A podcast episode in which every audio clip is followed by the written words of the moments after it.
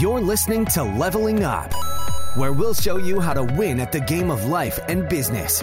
It's time to power up your skills through life gamification with your host, Eric Siu. Okay, everyone. Today we have Duke Chung, who's the CEO of TravelBank, which is the leading all in one business travel and expense management platform. Duke, how's it going? Great, Eric. It's great to be here. Thank you for having me. Yeah, thanks for joining. So, yeah, can you give us a little background on kind of who you are and, and what led you up to TravelBank? Because I know you've had another startup before this, which had a nice exit. But yeah, I'd like like to learn a little more about kind of who you are and what got you to you know where you are now. Awesome. Well, I'm a uh, second time founder. Um, TravelBank is uh, my second business. My my first business was called Parature, which stood for Paradigm of the Future. I started that in my uh, dorm room back in the early 2000 period and over about 12 years, uh, we built Parature up to be one of the leading customer service uh, SaaS platforms, probably one of the first ones, in fact, at the time when uh, nobody wanted to do SaaS. The rest of the world was still on a mainframe licensing model, and we wanted to do something different. So we built this model alongside of some of the early pioneers like Salesforce. And, and ultimately, after 12 years, we sold the business to Microsoft, which became um, the Microsoft uh, CRM customer support product line, which today is part of the Microsoft Cloud entity. So it was an amazing journey. We learned so much through that process. It was extraordinarily rewarding. And uh, when, when I sold the business, actually, a, a, decision I made at the last minute um, changed the path for my upcoming few years, which led me to where I was now. I didn't have an intention, particularly, to want to stay after the acquisition just because I had worked on Parature for so many years and consumed most of, as everyone can imagine, more than 100% of your time is uh, working on these projects. And, um, and that's all I did for in my 20s, in fact, right? And in, even in my early 30s. Um, and so I wanted to take a break. When Microsoft approached me the last second and convinced me to stay for a few years to help them talk about what they acquired and how we could help them. And I thought I did some thinking and I had never worked for such a large company, you know, having started my own. And I thought it, everything is in life is an experience. So um, in the last second, I decided to stay. In the uh, few years that I stayed after the acquisition, I learned um, so much about how to, a large business works and also all of the systems and products that a large company uses in order to run a business at this scale like Microsoft. So for me, it was an incredible learning opportunity and of course, one of the systems that they had in place that they asked us to move to over the two to three year horizon was expense and travel. And the products that Microsoft had in place was Concur for both expenses and also for travel. And having not used a expense or product, a travel product in my first startup, it was a new experience for us. And I would say quickly became one of the you know number one questions from our our employees post acquisition about whether they have to our you know whether our employees had to use concur to do their expenses and travel just because they didn't particularly appreciate the experience of course relative to other products that we use across microsoft as well. And i didn't think that much of it initially other than i had to use it of course myself while being part of the organization. And in 2015 one morning the announcement of sap acquiring concur actually changed my thinking in that moment. I was watching that happen and realizing it was the same product we were using within Microsoft. Um, and usually, with something so large like that and an acquisition level happens, um, it creates um, what we would consider an opportunity for a future disruptor to come in to build and the next generation of that system. In this case, expense and and business travel. And so we while I was thinking about leaving to go take some time off, I never did that, in fact. And instead, I came back and learned in the couple of years I stayed at Microsoft what an expense and travel system does. And suddenly was presented with the opportunity with this window, given the acquisition of SAP and Concur, to think about how we could build the next generation of products. And I think in enterprise software, one of the things we learned is there's a transformation that happens every 12 years a lot of the value propositions may be similar. Of course, as businesses evolve, they may enhance as well. But a lot of new products come in to solve the same problems that have been in businesses for many times. And those are opportunities. So, a couple examples would be like WebEx. When when Eric started WebEx and now he's working on Zoom, effectively a very similar space, but with newer technology and newer distribution. Um, when we were at Microsoft, we had Yammer, and of course now there's Slack and others out there. And PeopleSoft founders who created PeopleSoft understood how to do ERP. And when they sold, they came out and decided, let's build a PeopleSoft 2.0, which today would they would consider that to be Workday. So if you look at the evolution of enterprise software, what you find is a lot of these value propositions that these newer companies are solving are very similar to the ones that already exist. However, a lot of the technologies are modernized. And that's what uh, this industry calls as a digital transformation. As the world moves forward, these transformations happen. And the test is whether or not the incumbents can get that faster than the new entrants. And whomever prevails may become the newer leader in the space. And so that brought us to Travel Bank. Cool. That's awesome. And with Parature, I've read somewhere that the exit was in the range of about $100 million. Can you confirm, deny that? No, that's what the reports say. Okay, we'll just say what the yeah, reports say. Yeah, yeah, yeah. cool. Okay, and then so a lot, there's a lot of SaaS founders that are listening. So Parature was a SaaS company, and then with Travel Bank, I mean, how do you guys make money now? Uh, so with Travel Bank, one in our industry, um, SaaS in general across every category has certainly scaled. And in our industry for expense and travel, I noticed that many of the incumbents when we entered the space were also on a SaaS platform.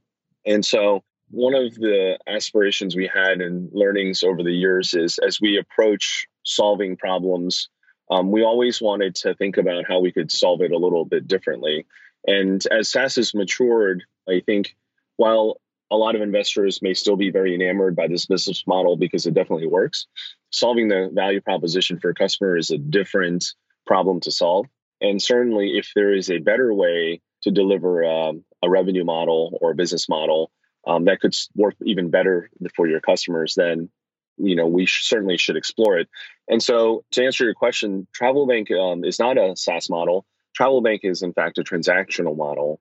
And we found in the transactional model, it provides much more uh, scalability for the customers because we can serve them when they're small, but we can also scale when they're large, and we can grow with them over time. And most of the revenue we generate um, actually doesn't even come from our customers, when in fact, most of the revenue that we generate comes from the suppliers. So, suppliers in our business would be the airlines like United and American Airlines and Delta, and of course, the 650,000 hotels that we support, they are the ones that pay us because we're selling all their inventory through our platform. So in a transactional business model, we simply make a margin off of everything we sell.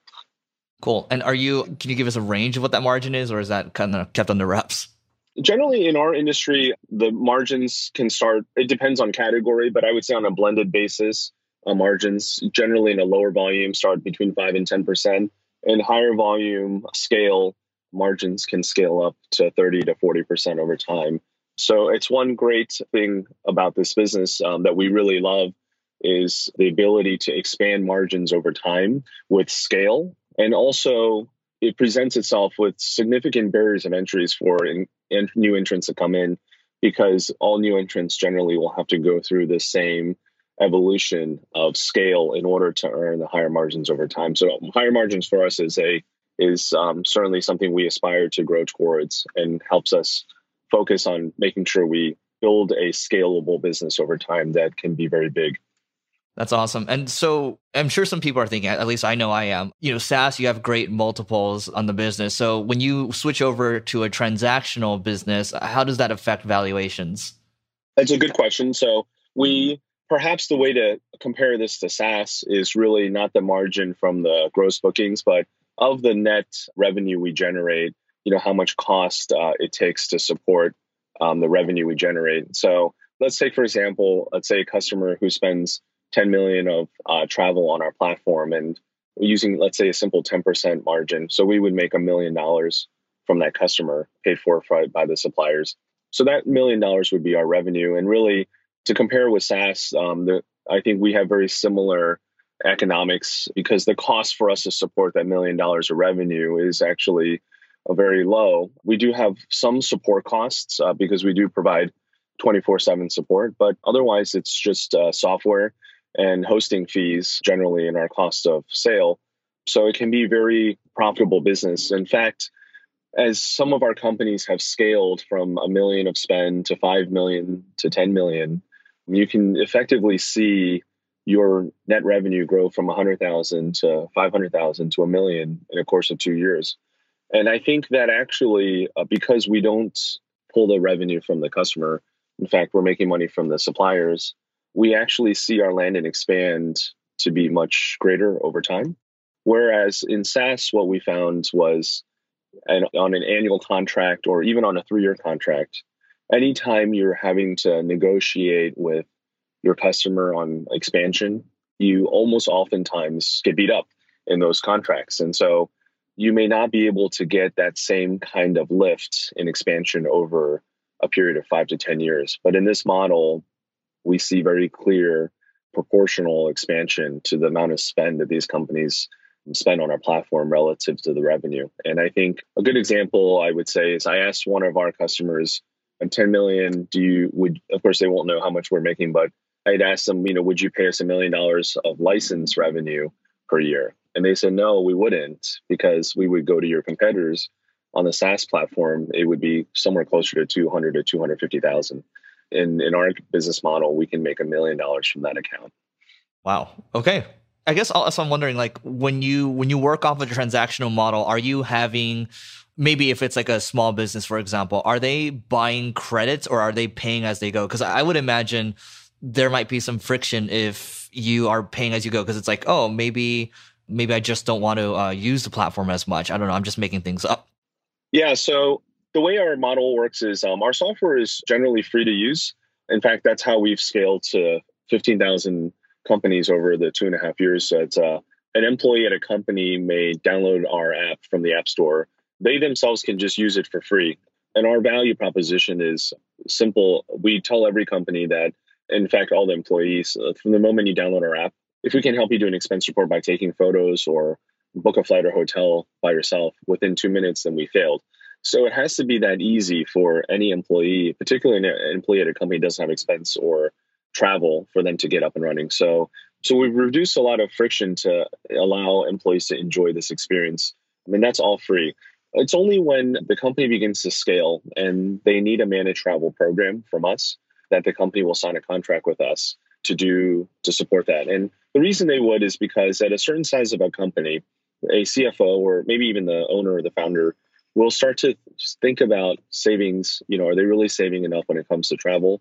Are my employees growing past the original sort of founders mentality employee cohort where now I'm hiring, you know, I'm scaling my business out and and these newer employees, you know, they come from all different places. They haven't been able to really be part of the early team and maybe you know their thinking is different when it comes to travel so there needs to be a better process to manage the policies and so when that hap- when they cross that path they'll come to us and they'll turn on some additional features we offer that helps them to create these travel policies helps them to make sure they set the workflow approvals for the employees if they want to book more than what our budgets say there's a path towards approval we have some reward incentives programs where if employees choose cheaper options, they can earn half of the savings. So that's a very powerful way to encourage employees to book earlier or consider slightly less expensive options. So when you need these type of features in order to help the company save money,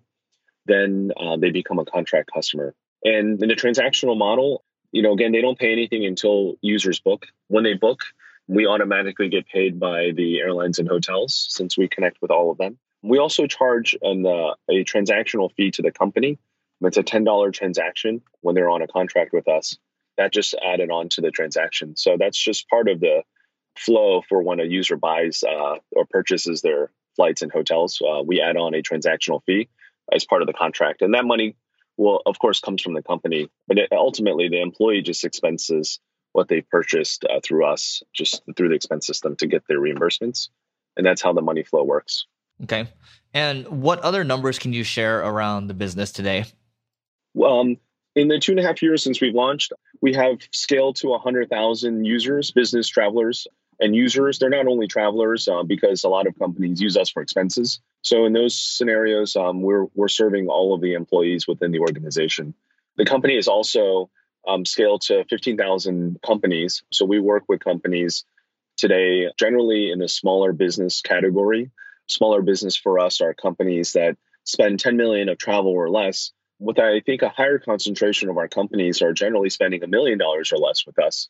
They're just getting started, and uh, 90% of the time we are the first solution in for these small businesses serving this market. And why we feel this market is really exciting for us. Number one, in the United States, $300 billion is spent on global business travel on an annual basis. The majority of that spend, which is about two thirds of it, uh, $200 billion, are spent with the mid market and enterprise companies. So those are companies above 10 million of annual travel spend. And then the remaining one third, which is about $100 billion of global, of uh, annual spend in the United States for travel, um, is in the small business segment. And these companies today, there isn't a really good solution for them to get started with because most of our competitors in the space have designed their products mainly for the larger enterprises and not for the smaller businesses. And so for us, we see the small business segment as a really great opportunity to serve a market that has been underserved in the past, to be the first solution in to help them with expenses and travel, and also to be able to help them get up and running really quickly, I think is one of our main advantages. Um, not only can companies just sign up themselves and set up their own organization to get onto travel and expense, but also many employees within these companies, you know, they are able to now go to the App Store, go to the Play Store. They're able to search for an expense product or a travel platform themselves to use and download our app and get going even by themselves without their company fully signing on board. And I think that shift in the enterprise is probably the biggest and most dramatic shift in the the way that these companies are embracing and adopting new technologies. We we have a term we call internally winning the hearts and minds of the employees before we win the hearts and minds of the decision makers. And I think that culture of buying has now shifted so much over the 10 to 15 years across enterprise software, primarily because we have distribution platforms like Play Stores and App Stores that wasn't available 10 years ago. And also, the culture of buying software was historically more about somebody up top going to do the research, maybe at a conference, maybe reading analyst reports to bring these products to the enterprise. But I think what you see now is you see this adoption of employees being able to, or really wanting to have a voice in the decision making process, not just a survey, but letting them go and have the choice to start themselves and be part of the decision making process for the company. So we're seeing this invert from uh, top down, primarily uh, almost into a bottom up type of adoption. It doesn't work in every category of enterprise software, but in certain categories like ours and expenses and travel, we think this is a it's a huge transformation in how these businesses are beginning to purchase software. There you go, the the land and expand model. So for you, I mean, I, I, think before we started, you talked about what's really important is is if you work on something, it's building something that scales. I read somewhere else, another interview that you did, it's talking about working on big things, which is relevant because I was the other day I was watching a Sam Altman talk, uh, CEO of OpenAI, and he was just saying how you know people have these really short time horizons where they want to exit in two to four years or whatever. It's actually a ten year journey, and people are working on things that are just not big problems, like really small problems, right? So for you how would you recommend that people go out there and figure out how to work on big things? Yeah, I, that's a great point. I think Sam, uh, first off, his blog, I don't know if you've read it, uh, Eric, um, that he wrote maybe a few months back about how to be successful. Yeah. I think it's one of the best blogs out there for founders. Agreed. If, and if anything, get some inspiration around. And somebody like Sam, who has seen so much from small to medium to large companies, I think his wisdom is really key in what he's sharing and in, his advice. I think that's correct. Um, generally, most founders that I meet, they're oftentimes thinking about something that's too short because sometimes the what we read in the press, what we read in the news, is these companies that start and then within a couple of years they have some exits. And generally, you only hear the really successful stories. When in fact, I think that if the expectation is that then most founders or entrepreneurs who come into this cat, uh, space are not really thinking about building their business the right way. generally, I I think the expectation for building a business should be a much longer horizon. It's 7, 10, 15. Even if you look at my first business, um, you know, we worked on it for 12 years and I started in my, when I was 21, right? So, and, and generally when you're 21, you're also thinking like a couple years, I'm going to go do something else, right? You know, so even that, you know, as an example for that, our own venture or journey was 12 years. And I think that allows you to formulate, enough a bigger vision over time to work on it iteratively because a lot of the best ideas definitely take a lot of time to build. I know there's a lot of concepts around blitz scaling and trying to speed things up with capital, but I think like everything, there is push and pull. And ultimately, I think the best businesses that endure are the ones that take time to build because it takes time to really find good people. And that's not something that you can just rush into and expect that you can hire 10 people in a week and they will all work out. It just won't it's impossible to be able to do that. And so i think being more thoughtful and building something that will last that's enduring and focusing on ubiquity i think is really how founders should think about building businesses to last. And i and being a founder who who's exited i can tell you that when your company sells or exits like in our scenario many people ask me what happens like how do you feel at that time? And working on a company for over 10 years when you sell a company it's a i describe it as a very happy and also a very sad moment. Because when it is over it is over for your journey. And when you look back the best memories i've had were uh, from my Parature during my Parature years were really just the the wins along the way of solving challenges and problems being able to go overcome those hurdles you know, over and over again across a 10 year horizon, being able to continuously climb. And I think what you see is you draw this, it becomes this line that goes up to the top right eh, when you look at, when you kind of zoom out. And that really was, those are the happiest moments that you will remember at the end. And when it's over, it becomes very quiet because everyone moves on to do other things, right? And so they oftentimes they they talk about the journey being the destination it is actually true. I didn't really believe that myself until you saw your company and then you realize the most fun times were actually solving those challenges, those obstacles, those those tough moments in the businesses in constructing your vision for the long term. Those in fact were really the the best moments of our journey. And and a founder really won't be able to see that while they're in it, but perhaps when it's over or at some level of scale, and they have some time to reflect, they will realize that those were the moments that actually helped to define the memories of their business over time, which equates to the happiness to get them to a path where they're happy. So, I, my advice is uh, take your time to build these businesses, enjoy every moment, and think about building something big and amazing. And if you sell, join something that is big and amazing because that will give your path of your journey, your business uh, a future journey to continue to tell that bigger story over time. Um, I think that's really important we'll work towards uh, wrapping up here, but I, I guess um, on the note of working on big things, let's say you know I go out the next day and I build a timer app, right? Which just seems fairly useless right now because there's so many timer. The, the, default timer app is probably okay on your phone. That to me is probably not working on the right thing. So I think what's going on right now, a lot of people are building these random apps or random SaaS products that don't really solve a big problem. So how do you filter for that, or what were you? Because the things you worked on were fairly big problems, right? Like how do you filter for that? Yeah, I would say when you think about solving a problem, and it could be a, I wouldn't say if it's a necessarily if it's a small feature, it's definitely not going to be a big business.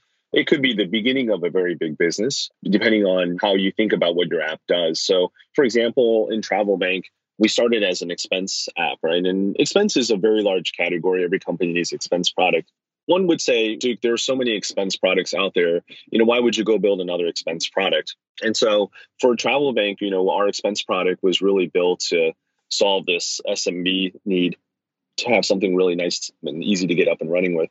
But of course, it was just the beginning of a much bigger vision we had, which was ultimately we wanted to serve the travel and be the travel management solution for the software and the service, um, the 24 7 concierge service for all these companies. So for us, the expense was really just a path towards getting to the to the next step, which is now we are a travel company serving all these businesses and using expense as a way to distribute into this uh, opportunity.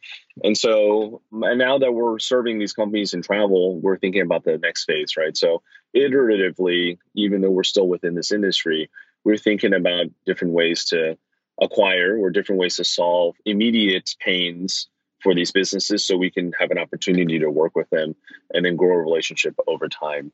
But generally, I would say when one looks at an opportunity, I always encourage the founders to really study the industry that they're in, understand how large it is, and how many people in your industry have the problem that you're trying to solve. And the test for the solving the problem, the product market fit is very simple.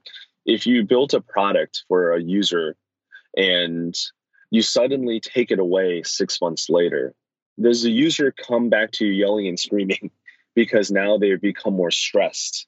So if you've elevated their uh, elevated their experience to a level where you they don't know that they've eliminated all the stress or concerns of what how they've done it before but if you suddenly took that away and they feel much more stressed or overwhelmed then you've solved a problem that is sticky enough for you to begin to continue to build the next phase of the business so those are things that we really look at in solving that so it, you may have a simple idea for an app to get started. But of course, if your vision ends there, then it may not be eh, very successful. But if that was certainly a path towards the next phase of a business or being a bigger part of a solution over time to either replace an old way of doing something, then they could build a business over time as long as the market is big enough. So, eh, coming back to what you mentioned, though, Eric, what Sam said is 100% right. You'll have to kind of step back to zoom out and look at the bigger picture make sure that you're solving a problem that's in, uh, big enough for enough people.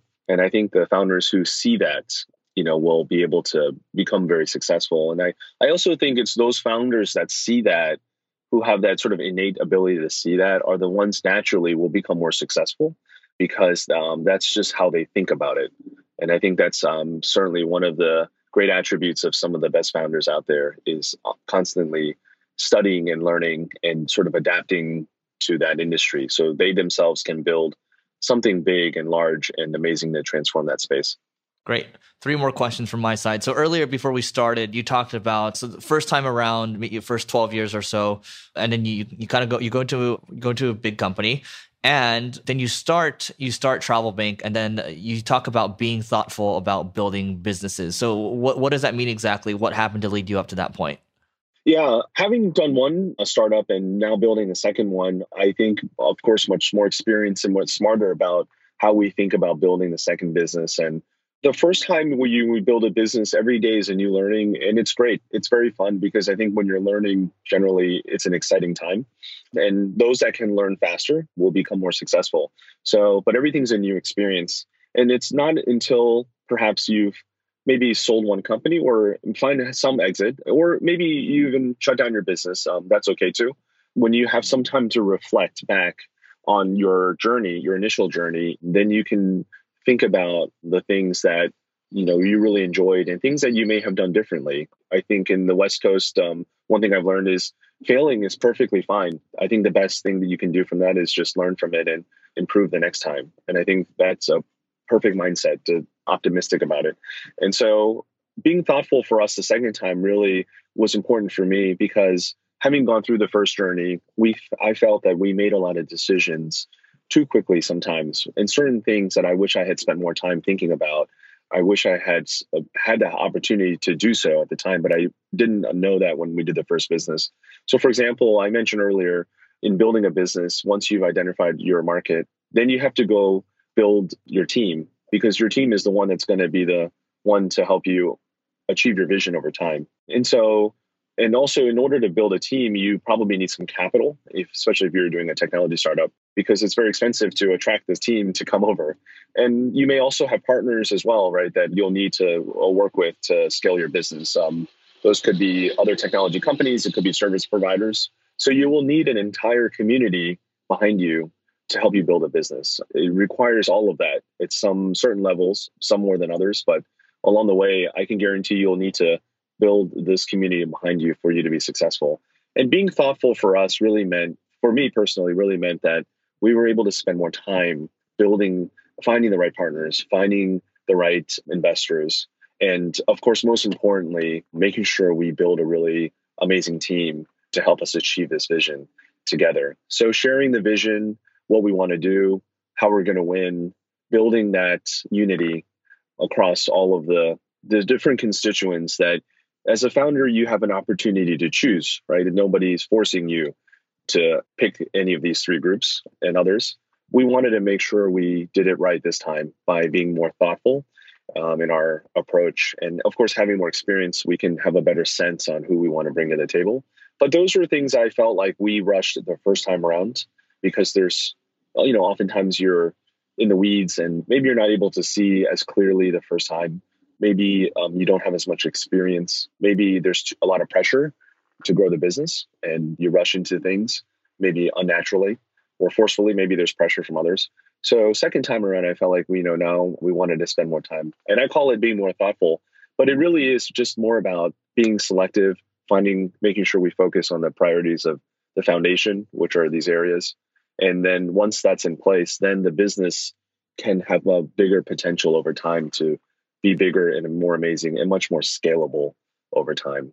And of course, you have to continue to iterate that team behind you as the business scales. And so that way of thinking, I think, is also really important to continue to make sure you have time to look to step back and look at what you've done from the first phase to the second phase and make sure that the, between the second phase to third phase, this team can continue to help you get to the next goal. Great. What is one new tool that you've added in the last year that's added a lot of value? So it could be like an app like Evernote, or maybe not Evernote, maybe Notion, and then uh, maybe like a physical thing like a Peloton bike. So either or, you pick one thing. I would say it's definitely the Peloton because. Oh, you should add me. Yeah, I, should, I will add you. Okay, I will. Then you'll be able to see how often I bike, I guess. But uh, maybe that's a good thing. I I was going to say that part of being thoughtful doing the second time is first time around we were always just working every day and taking care of the customer, building products. It's very fun. You can do that when you're young for sure. The downside of having more experience is you're older over time. And I think the being thoughtful around yourself, how you balance your mind every day. I think that's something that we didn't do as well in the first time. So it's easy to get burned out. And in fact, you know, when you get into these things, right, it's extraordinarily stressful. I think the second time around, we're personal on a personal note, I mentioned much more thoughtful. So between that, it's very easy. I spend more time outside of work, either exercising on a Peloton, doing meditation and thinking, because I feel like eight, 10 hours of the day, your mind is running at 120 miles per hour and it's it's unnatural for your human body to be able to do that over an extended period of time and it's really important for as a founder or, or for that matter anybody in the company right that we would encourage this to make sure you have some time to relax your mind and make sure it's calm so the morning time is actually where i like to do that so i will bike on the peloton or i actually will road bike in the morning 10 or 15 miles. I live near the Golden Gate Bridge, so I'll bike in the morning, come back. That for me is really one of the best times of the day. Um, it's the time that I can actually think and relax my mind and think about the prior 24 hours and really, you know, the next 24 hours or even the next few days. And to be able to have time to do some creative thinking instead of very tactful task items, I find that that time to be very precious. So I wish I had had mentors that or others that had told me, you know, the first time around to make sure we did that. I did that. Um, but I think that's really important. I think that's part of making sure you're very scalable over time. You're not going to get burned out. I think it's really critical to have that balance. And I think that helps you, gives you enough time to help you think about things that you wouldn't otherwise have time. You really just have to have the discipline to do that. So on the Peloton or a meditation app or, you know, something that you have some time to yourself. It could be even just 30 minutes in the morning in your garden is would be great.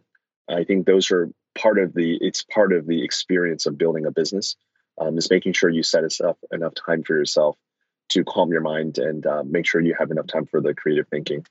Yep, completely agree. Got to get your operating system right before you work on the business. So, final question: What is one must-read book you'd recommend to everyone? I think in, maybe I'm uh, become very uh, Silicon Valley these days. Um, I find that a lot of the inspiration I have is really written into the short form blogs like Sam's blogs and others because we don't have a lot of time to read and that's one area I wish I had I would be able to dedicate more time to. But I was thinking about this a little bit, and the one book I actually really enjoy the most that I did read and a couple times was was Tony Hsieh's book around uh, delivering happiness. I think, especially in enterprise software, the focus on delighting your customers is such an important focus to ensure success. And there's many different ways to do that. But I think in that book, the way, of course, you know, selling shoes. I and when I met Tony, he was the one who encouraged me to read his book about it because I went to go seek some advice from him my first business, and uh, we were in the customer support business ourselves. And so, of course, seeking his his thoughts and advice, I, it was very inspirational for us and how he thought about it.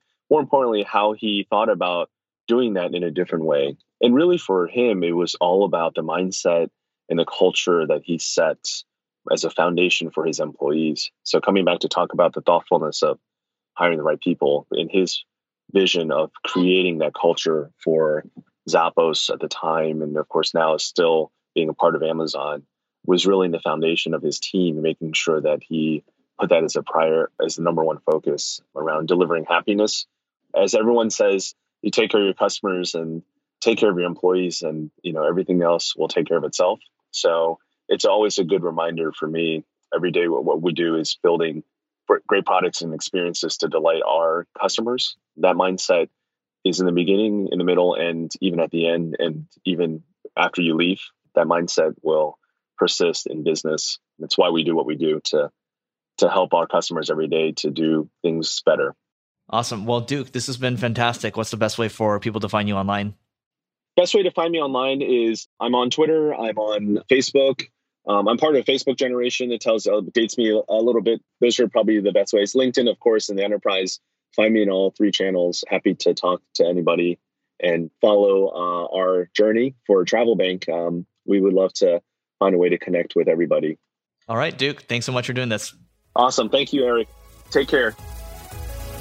You may have completed this level, but many more bosses await. If you're looking to level up in marketing or business, just go to singlegrain.com forward slash leveling dash up to get access to our individual and team training programs.